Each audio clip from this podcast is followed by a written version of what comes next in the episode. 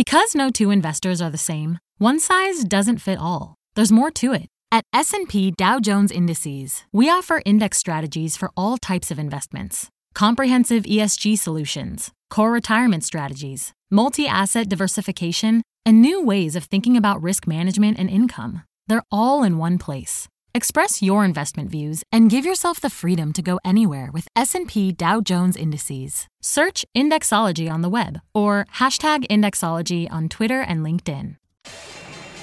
My mission is simple, to make you money.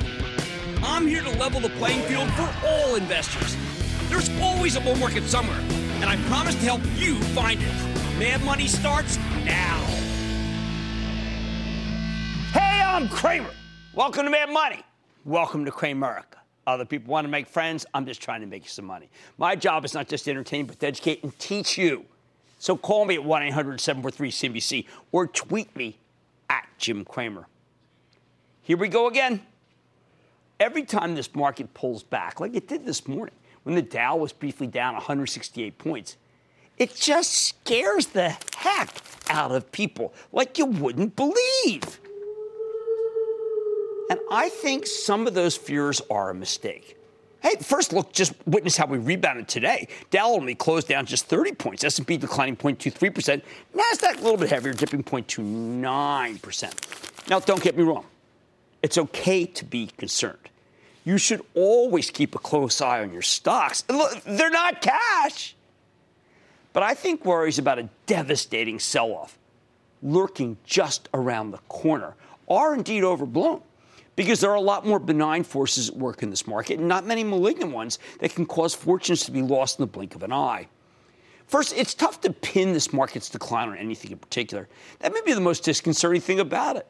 Because when you get something like that, many people think it signals that something is indeed wrong. We just haven't figured it out yet. It's like we believe someone knows something that we don't know and they were selling all kinds of stocks from retail to transports to oil and gas and the banks and, of course, the techs. On top of that, many investors find the market's recent lack of volatility to be disturbing. Today, a very smart money manager, David Swensen, he's the guy who runs Yale's gigantic endowment, gave a talk where he said he finds the minimal volatility profoundly disturbing, profoundly troubling, I should say. That was his actual quote, profoundly troubling given the geopolitical tensions he talked about, he used to, he talked about potential crash. I hate to use that word on the show, okay? Because a crash has so many connotations.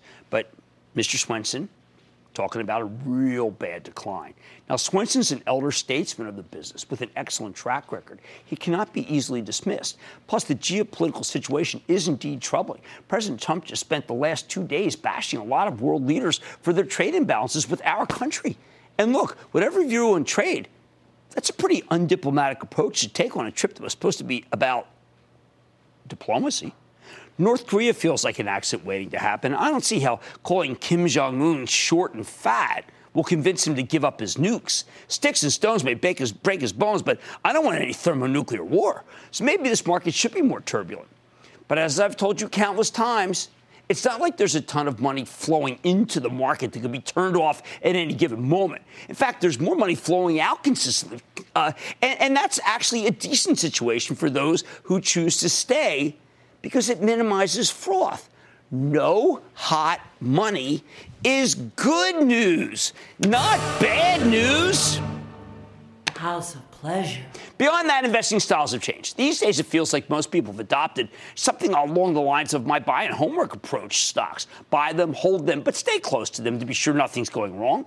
That kind of solid shareholder base isn't really conducive to a crash because it's not their instinct to sell, sell, sell, sell, sell, sell, sell, sell. Or the majority just seem to know to buy S&P index funds every year, and they further know not to sell those funds. They go for the long haul. They don't trade in and out of them. I think that's admirable.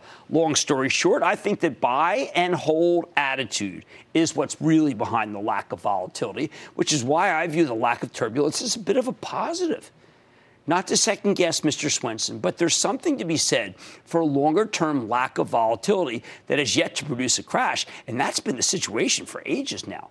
Although, obviously, if we do get a thermonuclear war tomorrow, then buying into today's dip will turn out to be a mistake. But at that point, I think you'll have bigger problems than your portfolio. Second reason why it makes sense to be concerned about this market Washington. Specifically, the possibility of no tax reform. I've told you time and time again that I don't expect tax reform to happen in any big way. And most CEOs I talk about I just aren't really baking in either. It's not, frankly, it's, it's proven to be unimportant to them. But less than a month ago, Treasury Secretary Steve Mnuchin told us that the markets will indeed crash without tax cuts. Now, we're all hearing about how tax reform is right on the horizon, but the definition of tax reform is all over the place. The president wants a 20% corporate tax rate come hell or high water. But some Republicans in Congress think it's bad politics to focus so much off the tax cut on businesses Others simply don't want to bust the budget. The leadership keeps telling us there's agreement, but then we hear that the House doesn't want to deep six the state and local tax deduction, even as that seems to be a non starter in the Senate. There are differences over brackets. There are differences over carried interest or, or favorable treatment for hedge funds. There are differences over certain pass through rates. Turns out revising the towel tax code is more complicated. Duh. And it may be trying to rewrite it on this fly over the course of a couple of months unrealistic, and a mistake. This is all starting to sound like the GOP's Obamacare repeal and replace fiasco. And, and, and speak of the devil, to top it all off, some Congress people now want to bring that repeal and replace issue into the tax bill. Talk about throwing a third rail into the tax talk. If they do fail, and I think they will, we know that Mnuchin has warned us that the market will crash. I don't believe him, but who am I? He's the Treasury Secretary. Third reason to worry Stocks have moved up a great deal. There was a profound move after earnings season that jacked up many equities. Now, though, nobody's reporting other than a handful of retailers, and it feels like we've run out of positive catalysts, doesn't it? Meanwhile, stocks aren't exactly cheap on a historical basis. We've experienced substantial declines from these levels before. All that said, I remain cautiously optimistic, and I think you need to use these dips, yes, indeed, I know, as buying opportunities. Why? Five reasons. First, apropos of earnings season, the vast majority of these quarters were really good and caused the underlying stocks to roar higher. Now sellers are coming in, I think, just to lock in profits, knowing there might not be anything more, any let's say, any more real news for another three months. I think it's a silly reason to sell, but it's happening. Second, it's not like the scenario has changed all that dramatically. Longer term interest rates aren't going higher as they should, given how robust the economy is. But I get that. Unless Yale Swensen is right that this really is the calm before the storm, always a possibility, then I just don't see how stocks are going to collapse under their own weight, given the current benign business backdrop. Third, many people are worried because General Electric is getting clubbed. They think there's a bigger read through here. But remember, GE has its own set of self inflicted company specific problems. Still, despite what I heard today from GE haters, I don't think GE is another Tyco or a Cendant, two notorious debacles that had a lot of negative pin action. Fourth, while Washington may be profoundly dysfunctional, I do think Congress will be able to pass a modest tax cut as a kind of fig leaf to show that they've gotten something done this year. A fig leaf's better than nothing, but again, the market's recent rally has never been about tax reform. Never. So it would make no sense that we crash if tax reform fails. Finally, let's not forget that when stocks really break down, insurgents flock to the rescue or eager companies step up. Qualcomm shares got blasted over its fight with Apple. Then along comes Broadcom with the biggest bid in the history of tech. Buffalo Wild Wings delivers subpar performance, and private equity comes out of the woodwork to buy the whole company. Now, is this enough to make you want to really purchase this dip?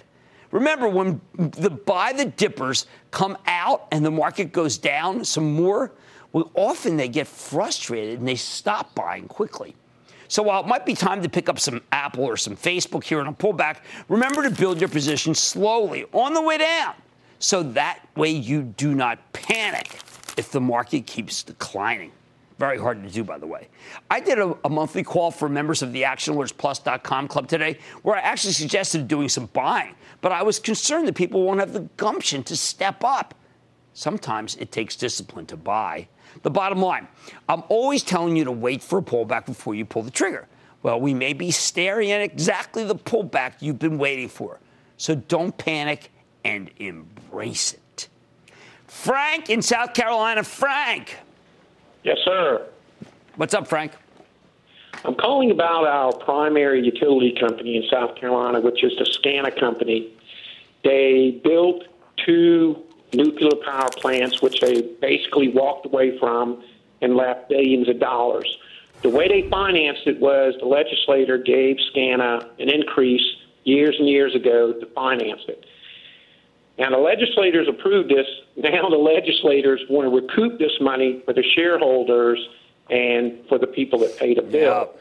If if this happens, this could bankrupt that stock. I understand you're right. I mean, it's a near 52 week low. All the other ut- utilities are 52 week high.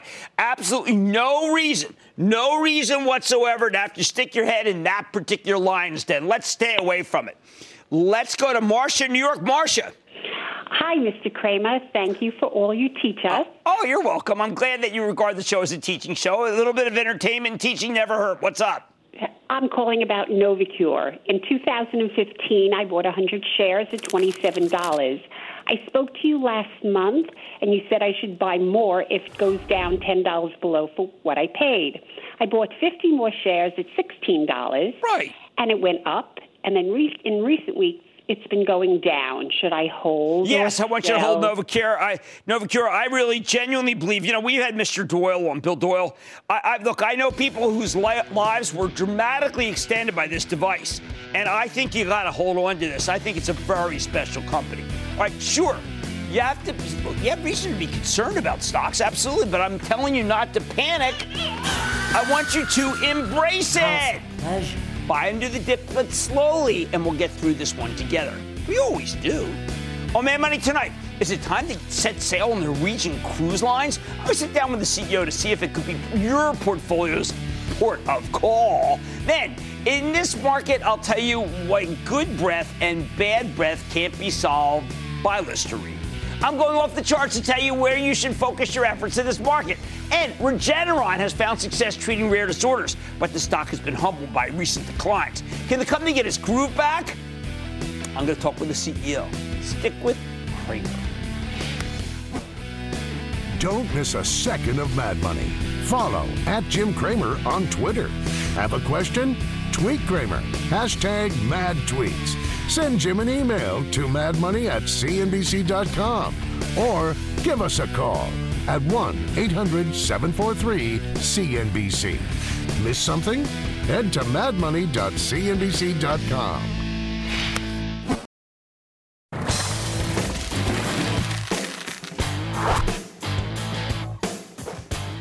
always talking about the rise of the experiential economy. How millennials would rather pay for experiences rather than things. They're material in a different way. And by experiences, we're talking about events that can be documented on their Instagram account. That's why the younger generation has embraced the cruise industry, and it's why I reiterate my longstanding recommendation for the group at the end of May. Now, within the cruise segment, there's one smaller, open, and up and coming player, and that's Norwegian Cruise Line Holdings, NCLH. It's a stock that's up 10% since our last segment on the industry, not to mention up nearly 30% for the year. Of course, you'd think that Norwegian's third quarter would be seriously harmed by all that horrific, the horrific hurricanes. But when the company reported last week, it delivered a solid 3 cent earnings beat off a buck 83 basis, higher than expected sales, up 11.2% year over year. Plus, when you exclude the impact of the hurricane, just 15 cents a share, management's full year guidance was pretty robust. So we got to ask, can the stock keep climbing? Let's check in with Frank Del Rio. He's the president and CEO of Norwegian Cruise Lines to learn more about the quarter and where the company's headed. Mr. Del Rio, welcome to Mad Money. Good to see you, sir. Jim, great to Thank you. Oh, Have a seat. Well, you know that I think above probably we are the biggest cheerleaders for your industry. You are. We see this happening. We see younger and older going for it. And I want to get your view about why the younger people choose Norwegian, because I know they do. There's so much to do in a cruise ship. Everything from visiting multiple destinations in a seven day period, casinos, uh, great entertainment, fantastic food. Some of our ships have 25, 27 restaurants. Um, so uh, great value, by the way. So Right. you know, millennials, Oh, uh, yeah. money's and tight. They care. They they are very valuable. Money's tight, and so um, it's a great vacation experience. Um, the highest satisfaction scores of any vacation segment is the cruise industry. Really, it's interesting because when we did this linear study at my college uh, for reunion, it said that that the most important thing is vacation. vacation right. time. And many people are going because you've got unique activities on yours, right? You've got a car racing. Yeah. How does it work? So about two years ago, we were getting ready to inaugurate one of our uh, Regent Seven Seas cruises ship, right. which is a very upscale, uh, not for millennials, for right. old guys like you and me. There you go. Anyway, so my both my grandsons were about 10 years old at the time. They wanted an Xbox. Kept, Dad, uh, uh pops, are you gonna have an Xbox? Yeah. So I said to them, "What else would you like to see in a cruise ship?" And they both came up with this idea of a racetrack. So now, on Norwegian Joy, imagine this: a thousand foot long, double decker eight turn racetrack. Two turns are banked, cantilevered over the side of the vessel. 10 cars racing at 35 miles per hour. I've never had this much fun in my life. I mean, I remember fantastic. I used to love bumper car. I mean, it's is a real deal. Uh, yes. well, I mean, obviously that's not the goal. There's to crash, but yes, I mean that sounds like it's, a lot of uh, fun. It's a lot of fun. Now you have in, unique destinations. One of them is Cuba. Yeah. And I wanted to be sure that I, I know you had some verbiage about it in the conference call. Cuba, even if President Trump is not happy with Cuba, that, that has not cut down any of the trips to Cuba. Not at all. Look, it's been over 55 years since Cuba was open to the right. American tourists. Back then, the cruise industry didn't even exist. Right. So now you bring the combination of cruising, um, the, a little bit of the Bahamas. We, we, we combine our Havana trips to, with the Bahamas, and it's fabulous. So uh, the demand for the Cuba vacations are off the charts. The booking curve behaves more like an exotic vacation where people book months and months right. in advance, and the pricing is just. You know, I can't give you a number, but it's just astronomical. Oh, it's that's uh, fantastic. one of the most profitable uh, uh, itineraries that we have, and now we have up to 4% of our capacity dedicated to Cuba. We're the only uh, uh company of the three big uh, cruise lines where all of our brands have been allowed to go to Cuba. Oh, okay. So we'll have 86, de- 86 cruises visiting Cuba among our three brands next year. That's so incredible. we're excited, so yeah. really got that. Really now, excited. There was a moment in your conference call, I just loved it, where you said, and no companies can do this other than a cruise line company, that you could have raised prices, you left money on the table. No one can raise prices anywhere. How are you able to raise prices for something? It's a combination of having a great product and limited supply. Jim, I wish I had more ships today. I mean, that's unbelievable. And um, one of the things about the cruise industry that uh, keeps uh, competitors away, the barriers to entry are high. You can't go to your neighborhood um, uh, shipyard and order a vessel and pick it up tomorrow. It had long lead times. Right. So it's a long lead time business, which is also very good because we have great visibility into the future. Right. You know, people book today for a cruise are going to take six, eight, nine months right. down the road. In fact, I've always said the government should look at the cruise industry as a leading economic indicator. Yes, it should. Because you have to do it in advance. That's, that's absolutely right. right. That's right. Now, uh, you could use a lot more ships to for China too, right? Uh, I have a great ship in China today. Uh, we we uh, inaugurated Norwegian Joy uh, in June. She's performing uh, very very well, profitable the first cruise line ever to be profitable in its first year in China, and we're going to be much more profitable next year. We keep hearing that's right that you have to have a joint venture in China, you have to lose money to be in China. I thought that was extraordinary that you were making money from the get-go. Well, I'll tell you, the uh, my predecessor, my peers that uh, paved the way, quite mm-hmm. frankly, and I thank them for that. They had been they've been there right. eight, nine, ten years, so it was much tougher back then than it is now.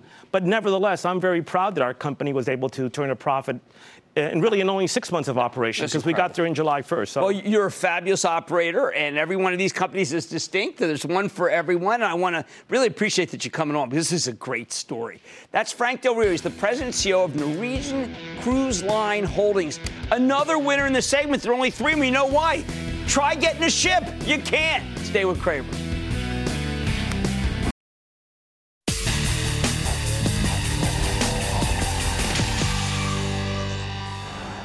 After this market's incredible run over the last year, maybe it's time to start asking ourselves if any of the groups leading us higher have gotten less attractive, specifically whether we need to talk about breadth. When a group has bad breadth, meaning its strength is too narrowly spread across a few winners, not that it needs a pack of Altoids, that can often mean you need to start looking elsewhere for stocks to buy. So tonight we're going off the charts with the help of Rob Moreno who's a brilliant technician who happens to be my colleague at realmoney.com, as well as being the publisher of rightviewtrading.com, to tackle the question of breath in this market. Who's got good breath and who's got bad breath, and where you should focus your efforts in this environment. For example, we know that the tech sector, the XLK, has been red hot. However, Reno says the tech has developed the stock market equivalent of halitosis, with the shrinking number of stocks accounting for an increasing portion of the group's gains. Remember, the tech cohort surged a few weeks ago when Alphabet, uh, uh, Apple, Microsoft, and Intel all reported excellent numbers. Since then, the tech ETF has continued to outperform the S&P 500. But here's the problem: Apple, Alphabet, Microsoft, and Intel account for nearly 40% of the weighting in the XLK, meaning the recent strength has driven much of this move. He's uncomfortable with that. By itself, that wouldn't necessarily be something to really worry about. But Moreno also points to the NASDAQ 100, the 100 largest non financial companies in the NASDAQ composite. Lately, the number of stocks trading above the 50 day moving average in the NAS has been dropping. We never want to see that. That's a textbook case of poor breath. Something akin to what I talked about at the top of the show when I said many stocks have been breaking down. In Moreno's view, when you see declining participation in the rally, that often bodes poorly for the move's sustainability. In other words, Moreno thinks the fabulous bull market in tech might be less solid than it seems. So, what do you do? As much as I'm a fan of many tech stocks here, and you know that, especially the aforementioned winners and a number of semi names, you always need to have a diversified portfolio in case any one particular sector gives up the ghost. I've said it before, I'm going to say it a million times more. Diversification is the only free lunch in this business. And if you want to take your cue from the charts in building that diversified portfolio, Moreno's got some good ideas. First, you need some energy, he says, with oil back in the mid 50s, even pulled back somewhat viciously today and took a lot of the stocks with it. So take a gander at the daily chart of the Van Eck Vectors Oil Service ETF. That's the OIH. Everyone is, this is the one, by the way, that's on everybody's computer if you ever want to hear about about oil and oil service. This is the energy chart Moreno favors. Why? Okay, the OIH has been basing, trading sideways in a triangle, uh, triangle pattern under ceiling resistance of 26. The ETF is currently at 24 and change, so it can rally a couple of bucks from here if it will break out above the ceiling. Moreno also points to the Vortex indicator, new one for us people, VTX, a technical tool that uses two oscillators to spot early trend changes. And with OIH, this thing just made a bullish crossover where the green line goes above the red one at the beginning of the month. Hard to believe given how bad the group act, but we checked it today. Plus, there's the Chaikin money flow, which measures buying and selling pressure, and it's in positive territory. If the OIH can just break out above 26 bucks, Moreno thinks we're about to see a major move higher in the energy space. That could be related to Saudi Arabia if it happens, but if it happens is the operative term. How about the consumer discretionary space? Here, Moreno likes what he's seeing in the daily chart of a stock many have given up on the chart of Starbucks which we own for my charitable trust. You can follow our moves before we join before we make them by joining the ActionAlertsPlus.com club.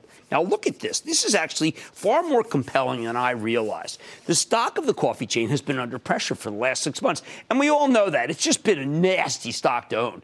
But it's been consolidating, according to Moreno, in a triangle pattern since August, with the stock stuck below some key levels uh, including its 200 day moving average. However, Moreno notes that last week, Starbucks briefly broke out above the ceiling of resistance and started to fill the big gap down that it made when the stock sold off hard in July. We're speaking about that versus that.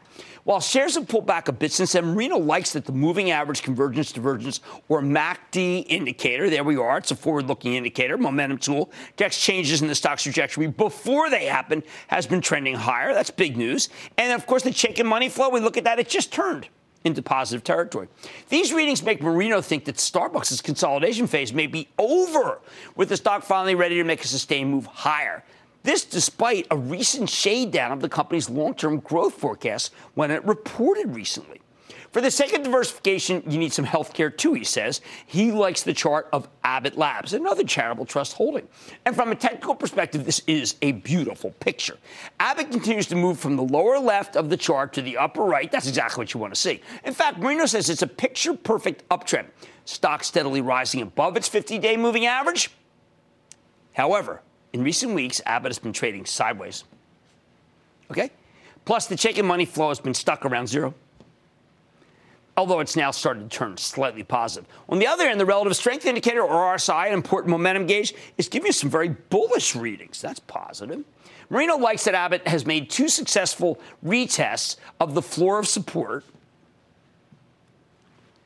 uh, and, and, he thinks it's poised to break out above the $55.50 ceiling and then resume its long march higher. And I'm glad to see this because my Charitable Trust, we were thinking of just ringing the register, but now I'm going to hold it. When it comes to financials, Moreno has, well, he's got some surprising pick here. Oh, I was going to try to hide it because it's really so, well, let's just say it's uh, startling to say the least. Wells Fargo. Just take a look at the weekly chart here. This bank has had more than its share of troubles, which is why the stock is down slightly for the year, while the broader sector's rallied 14% over the same period. But Moreno sees some technical signs that Wells might be getting ready to normalize, start trading more like the other big center banks that it, money center banks that it used to. Stock has drifted uh, back down over its 40-week moving average and held there at least so far this week. The moving average convergence divergence has made a bullish crossover. Okay. And the Chaikin money flow has been steadily rising. It's about to break into the, to, uh, the green, I guess we should say. Put it all together, Moreno thinks that Wells Fargo, yes, I'm startled here, could be a good catch-up play at the time when the whole banking industry stands to benefit from next month's Fed meeting, where they're widely expected to raise interest rates, instantly making the financials more profitable.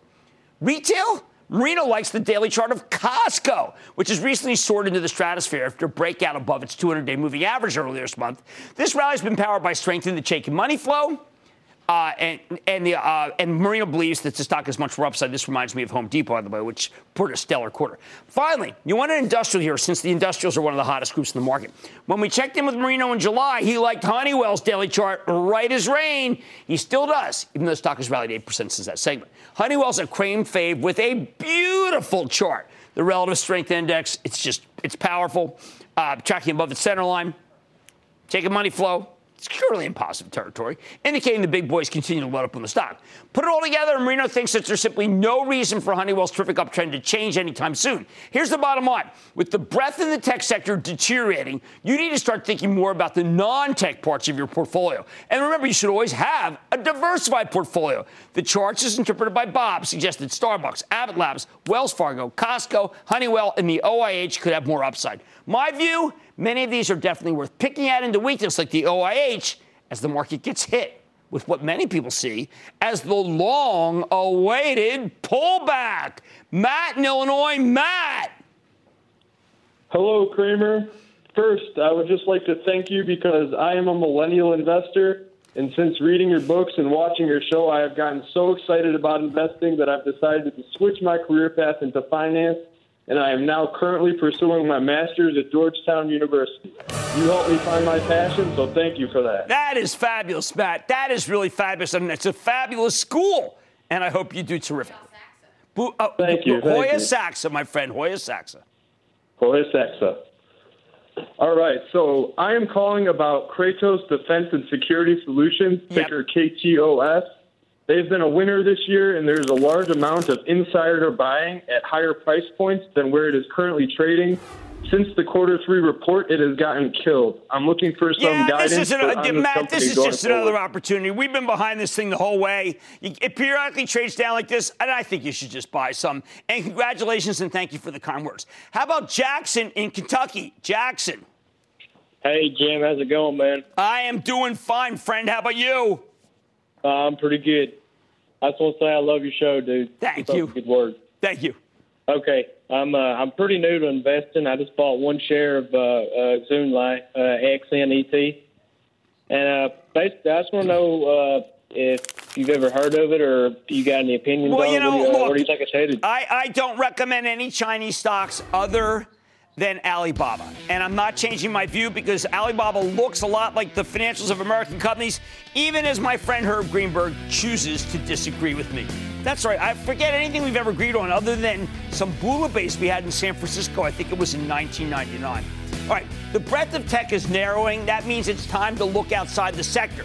There are some promising charts out there. Remember to always stay diversified, please. Much more Mad Money ahead, including my exclusive with the CEO of Regeneron and you know, he was the first guest to ever join me on Mad Money? Dr. Len Schleifer. Could the company find a way to regenerate profits after last year's decline? Then, after speaking with GE's new CEO this morning on Squawk on the Street, one thing is clear. The company owes us an explanation. Will we get one? Hmm. And all your calls rapid fire tonight's edition of the Lightning Round. So stick with Cramer.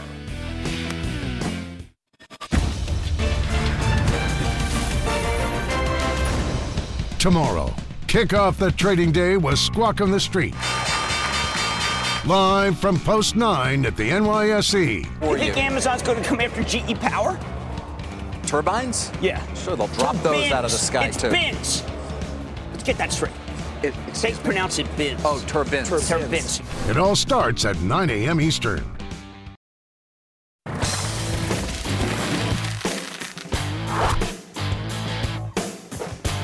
In the immortal words of Jerry Reed, the country singer who played Snow- Snowman in Smokey the Bandit, when you're hot, you're hot. And when you're not, well, you're not.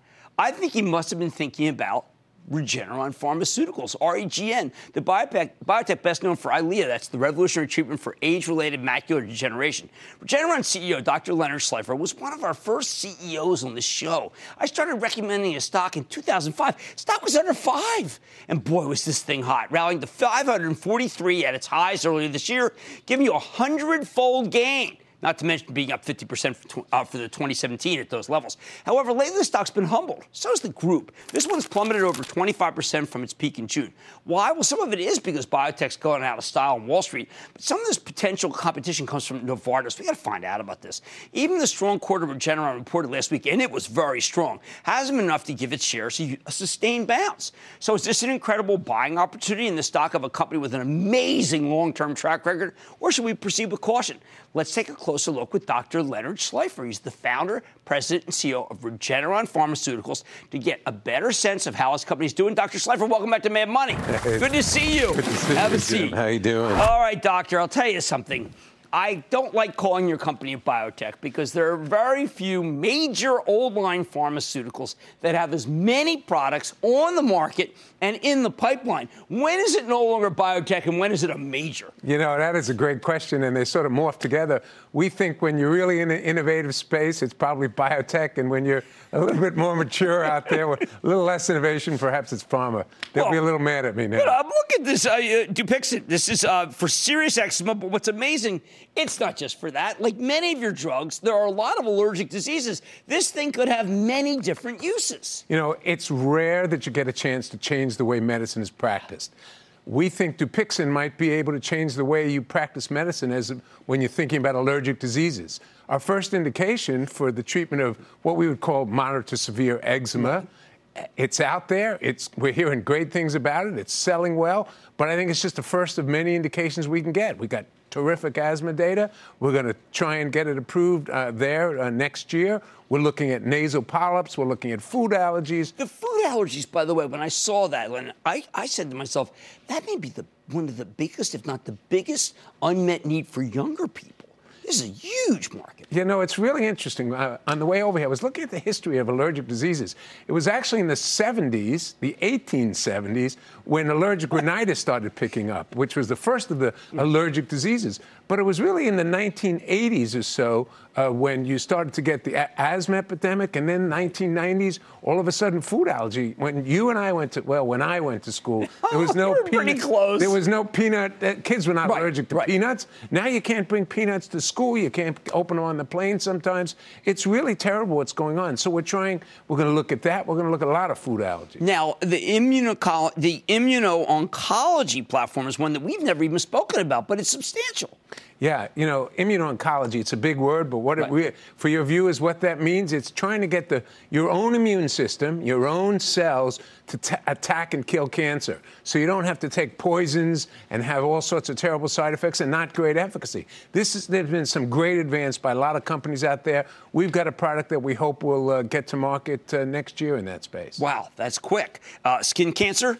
Yes, that's Wow. for uh, bad skin cancer, what we call cutaneous squamous cell Oh, cancer. I know. No, cancer. millennial. I mean, millennials not yet, but older people. You know, my generation. That is your biggest fear when you go to the dermatologist. Absolutely. Now, Eylea, we should just speak about this. There's a lot of people. I, I don't know. Maybe there's some people who just love the stock of Novartis, but to me, uh, the idea that these, somehow the stuff is better than expectations and could really present, as I read Credit Suisse, a competitive threat to Regeneron's Eylea and wet AMD. I'm not seeing it. Maybe I'm too much of a homer. I don't know. I don't think this is anything near term to worry about. Well, you know, that's kind of you. Um, if you think about Eylea, it's a pretty high bar to, to take on. Uh, if you, uh, we're going to give probably 2 million injections of Eylea this year alone in the United States. And they're two years away, at least, from their first injection commercially. And we've got long term data, we've got vision data. You know, it's funny, in their, uh, uh, in their uh, presentation, they sort of forgot what their primary endpoint was. their primary endpoint was vision. And in that, while they were not different, so called not inferior, we were actually numerically higher. Yeah. And, and, it's like they forgot that. I think they're a little bit long on enthusiasm and short on data right they, now. They love to talk. They're very promotional. That's okay. Now, one of those things, probably, I'm saving for the best for last. Okay, so my cardiologist says that everyone in America, if not the world, should be taking your Praluent. he says that if in five years from now, we are going to see a major difference between those who take it and those who don't because the cholesterol level has to be dramatically lowered for everyone. It is very tough to grade these drugs over a very short term period, isn't it? Yeah, and it's a, it's a real complication, uh, frankly, Sorry. in our in our healthcare system.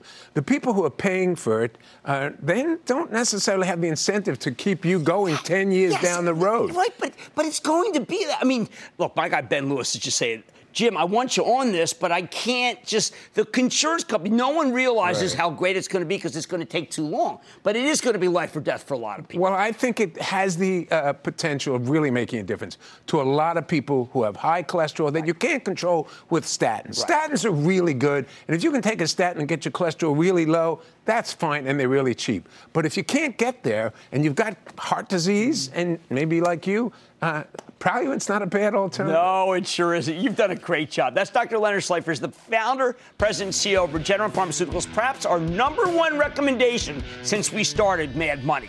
We're back after the break.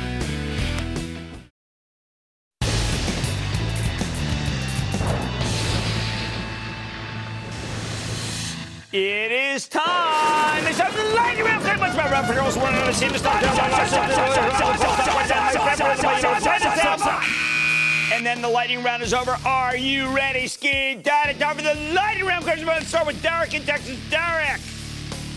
My man Cramer, how are you, sir? Yo, yo, I'm good. How about you there, partner? Hey, better than I deserve. I'm coming to you today with the stock Ultra Clean Holdings. Took a hit after earnings. I'm wanting to know if you would consider. Oh, I like Ultra Clean, but I'll tell you something. If you like Ultra Clean, then you should absolutely love Lam Research. Martin, uh, Martinez is always welcome on the show. How about Denise in Minnesota? Denise. Booyah! From Ooh. Minnesota, the land of 10,000 lakes. And don't forget the Super Bowl. Oh, yeah, yeah, that's All right. Say, um, my company, um, I'm wondering if Patterson Companies has been punished enough for no, no. The dentistry, the, the only the only thing that is even near dentistry that we like right now is Danaher, which has a division that was doing poorly in dental and is now doing well. I'm going to Stephen in Massachusetts. Stephen. Booyah, Jim. Booyah. My, my question is about Wendy's. Wendy's quarter was fine. It's just that I am a devotee right now of McDonald's and some chart work says that Starbucks is good. I am a little more tempered there. Let's go to Susan in South Carolina. Susan. Hi, Jim. Booyah. Booyah, Susan.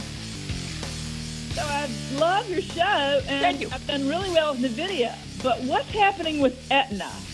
Uh, we, look, these stocks are up, what I call up stocks. My favorite in the group is United Health. Aetna's terrific. I know some of the people in this group are saying, why do you stick with United Health?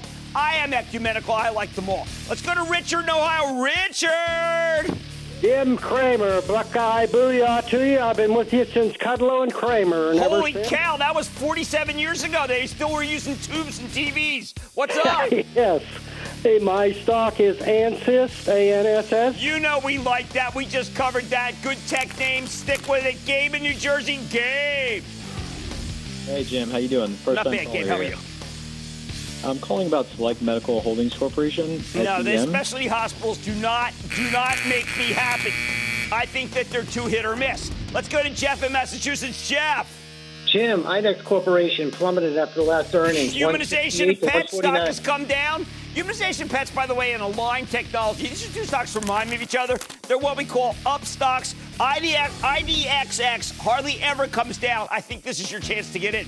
Let's go to Joshua in Nevada. Joshua. Big booyah, Cramer. I had a question regarding company Baozun, ticker symbol BZUN. We are all in last- Baozun. I should add that when I talk about Alibaba, but we had them there on locally, and I think it's absolutely terrific. And that, ladies and gentlemen, is the conclusion of the lightning round. The Lightning Round is sponsored by TD Ameritrade.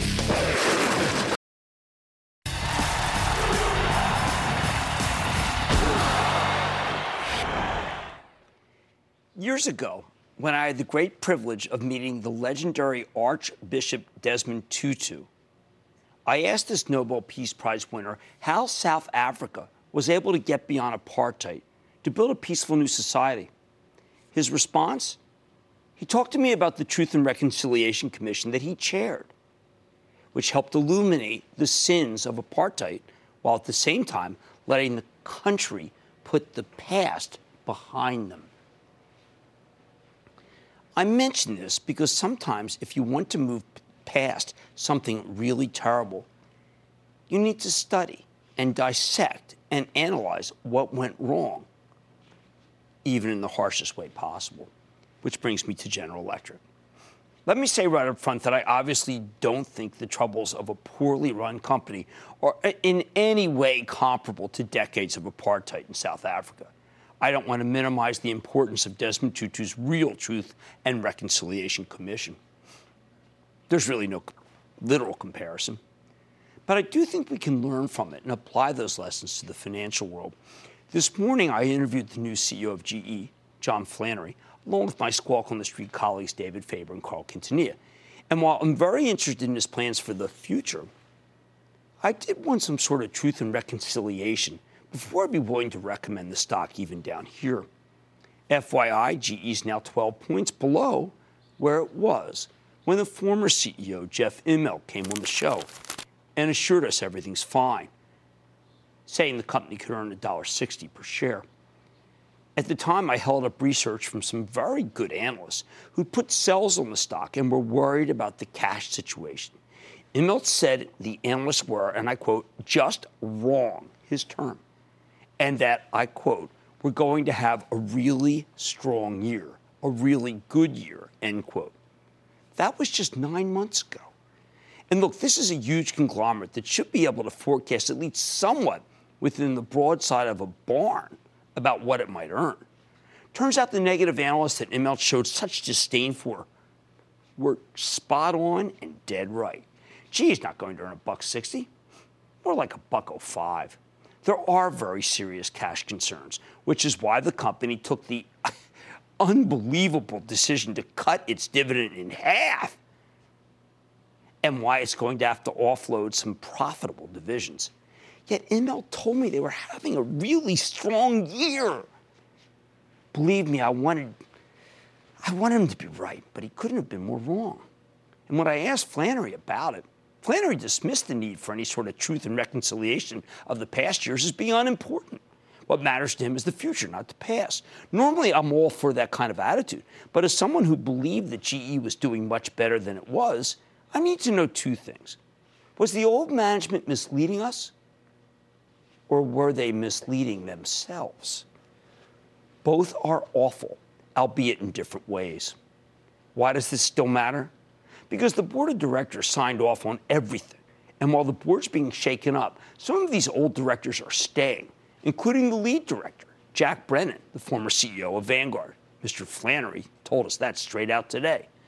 You know what? I'm so tempted just to put GE's whole, whole board on the wall of shame for agreeing to offer $30 billion in buybacks and dividends last year with money the company so desperately needs now.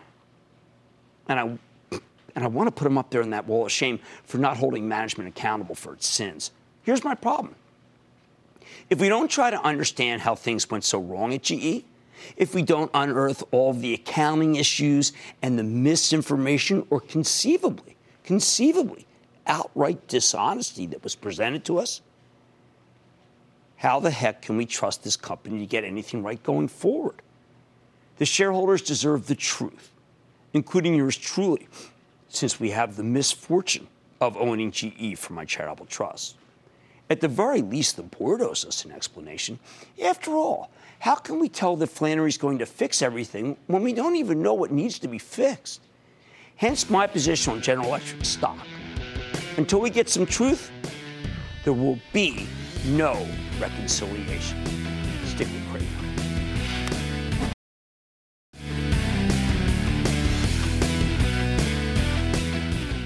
Pattern today. Home Depot reported a blowout quarter, and then once again, people sold it down without waiting to hear Carol Tomé and Craig Menear talk about how good it was doing on the conference call. They sent it down a couple of bucks, even though the comp numbers were fabulous. Sure enough, if they had waited the conference call, they would have heard an unbelievable story. They would not have lost money. They would have been a buyer, not a seller, and they would have watched the stock go higher as it should, because Home Depot is one hell of a company. Like I said, there's always a bull market somewhere. I promise I'll find it just for you. Right here on Mad Money, I'm Jim Cramer. See you tomorrow.